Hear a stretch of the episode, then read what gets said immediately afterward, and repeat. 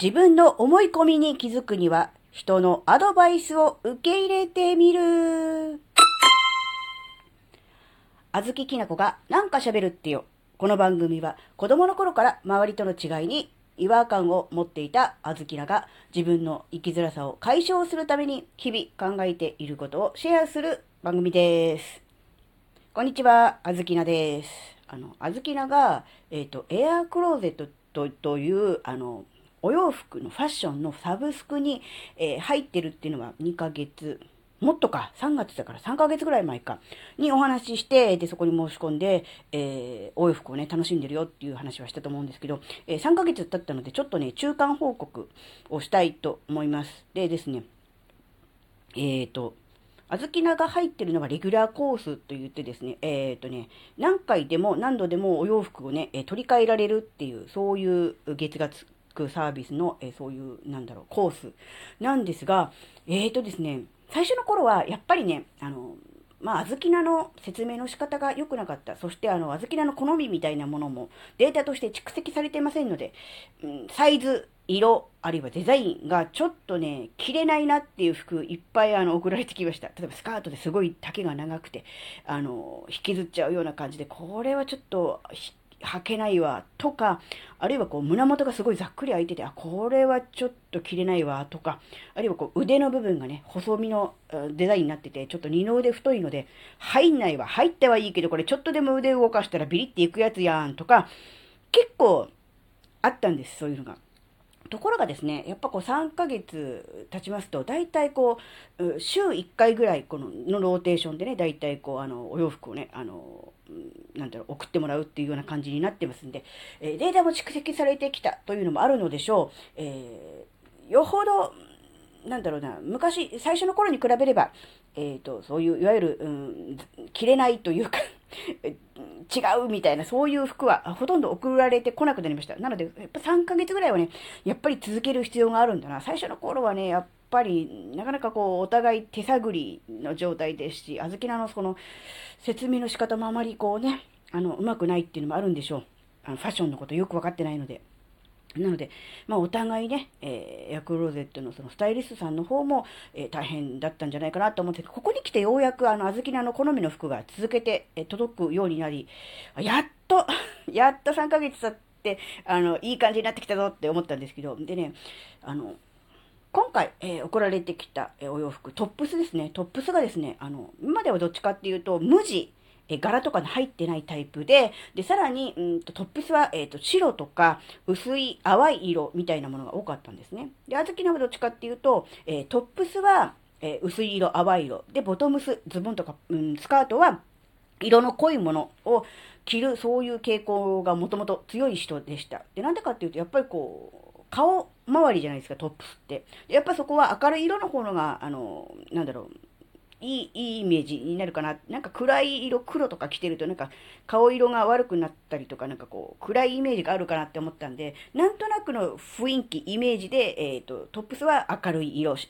薄めの色。で、えー、ボトムスが、えー、暗い色、濃い色っていう風に勝手に思ってたんですが、今回送られてきたのがね、黒のちょっと細かい柄の入った、水玉ではないんですけど、柄が入った、あの、なんだろう、ブラウスで、前焼きのブラウスじゃなくて、後ろがこうチャックになってて、それでこう上から被って着るタイプのブラウスで、えっ、ー、とね、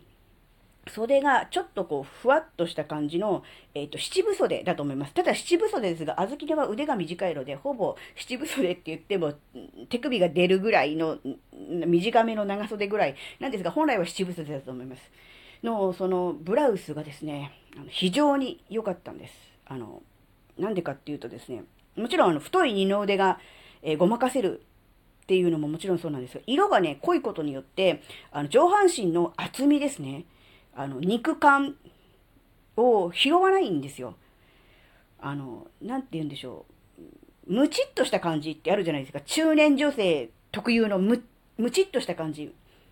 あの、若い子にはない、あの、ムチ感。あれが、強調されちゃうんですよ。白い、例えばブラウスとかシャツとか、うんとうん、T シャツも含めて。ですが、黒のその、ブラウスで、しかもその、柄が入ってることによって、なんて言うんだろうね、無地一辺倒よりかも、もうちょっとこう、なんて言うんだろうな、動きが出るみたいな、そういう感じで、非常にね、あの、良かったんです。普段、あずきなが、えー、思っている自分よりも、えっ、ー、とね、そうですね、体重で言うと5キロぐらい痩せてるように見える、そういう感じの服で、あ、これいいって思ったんですね。で、購入することもできるんですが、結局購入しないで返品はしたんですが、あの、今回、あの、一つこう大事なことが分かったのは、あの、上半身ね、トップスは、もしかすると白とか薄めの色よりも、こう、引き締めるためにも、こう、濃い色の方がいいんじゃないかなと思ったので、そういうリクエストをして、え、ちょっとね、えー、そういうリクエストでオーダーしてみたんですが、このように自分が勝手にそうだといいと思ってるものでも実際に着てみる、あるいは使ってみる、やってみると逆だなっていうこともあるわけなんですよ。でましてや、あずきなファッションには本当にあの、なんていう、無頓着、疎いので、勝手な自分の思い込みとか、多分こうだよね、みたいなもので、えー、服を選んで買って着ていたわけですね。そういう人が、やっぱりプロのスタイリストさんに選んでもらって着るっていうことの、なんだろうな、ギャップ？うん、重要性みたいなものをね、改めて感じたんですね。なので、あの、もし今自分一人でやっていて、あるいは独学でも何でもいいです。うん、うまくいかないなって、なんかしっくりこないなって思ってるんだったら、もう分かってる人、プロとかね、専門家とか、詳しい人に頼んじゃう、お願いするのが一番手っ取り早くていいのかなって、もちろんお金もかかることもあると思うんですけど、結局、試行錯誤して、もちろんその試行錯誤が楽しいっていうのであればいいんですけど、うん、時間も、そしてお金もね、結局買って、試着室でしか着れないじゃないですか、お洋服って。だから、試着室を出て、えー、ちょっと2、3歩下がって、試着室の鏡で見て、ああ、いいなって思って、例えば買ったとしても、やっぱり日常生活の自分の、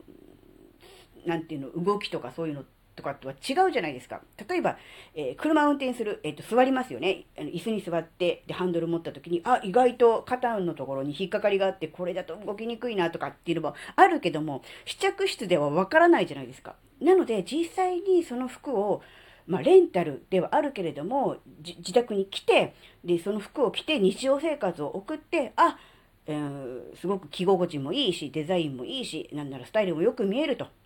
っていうんであれば、購入ということができるわけなんですね。このエアクローゼット。なので、そういう、なんていうんだろうな、試着室で試着して、その段階で購入するっていうのは、逆に言うと、ものすごく、賭け、賭けじゃな、ギャンブルだなって思って。ましてや、通販で写真とかを見ただけで、試着もしないで服を買うっていうのは、ちょっと怖くて、今のあずきなりはできんなってちょっと思ったんですよ。なので、もしですよ、もしこの中で、えー、服なんとかしたいと、自分の体型に合うね、えー、自分に合う、こう、おしゃれな、おしゃれなっていうか、こう、いい感じの服が欲しいんだけど、ちょっと自分のセンスは物足りないし、実際の、うん、ね、試着室だけじゃなくて、日常生活の中で服を実際にその服を着てみて、で、判断したいなって思ってるんだったら、このエアクロっていうサブスクサービスは非常にいいと思います。で、できれば一回、うん、試してみるのもいいんですけど、一回だとやっぱりこう、ドンピシャの服は送られてこない確率が高いので、もうこれは、もう一つこう、腹をくくって覚悟を決めて、ある一定期間、3ヶ月とか半年とか1年とか、もう連続してサブスクを使って、で、えー、トータルで、えー、何着か自分にとっていい服を、えー、ゲットできればいいやぐらいの気持ちで、え利用してみる方のがね、いいんじゃないかなって思った。今の小豆のとてもじゃないけど、その辺のお店に行って試着して服を買うとか、あるいはネットのね、通販とかで選んで買うっていうのは、ちょっと今やりたくないなっていう、そういう感じになったんですね。なので、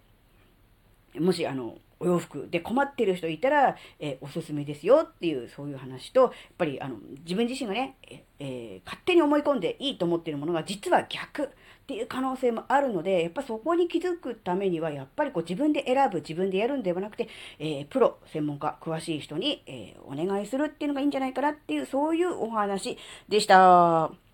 はい。今回のお話があなたの生きづらさ解消のヒントになればとっても嬉しいです。ここまでお聴きくださり、ありがとうございました。それではまた次回お会いしましょう。じゃあ、またねー。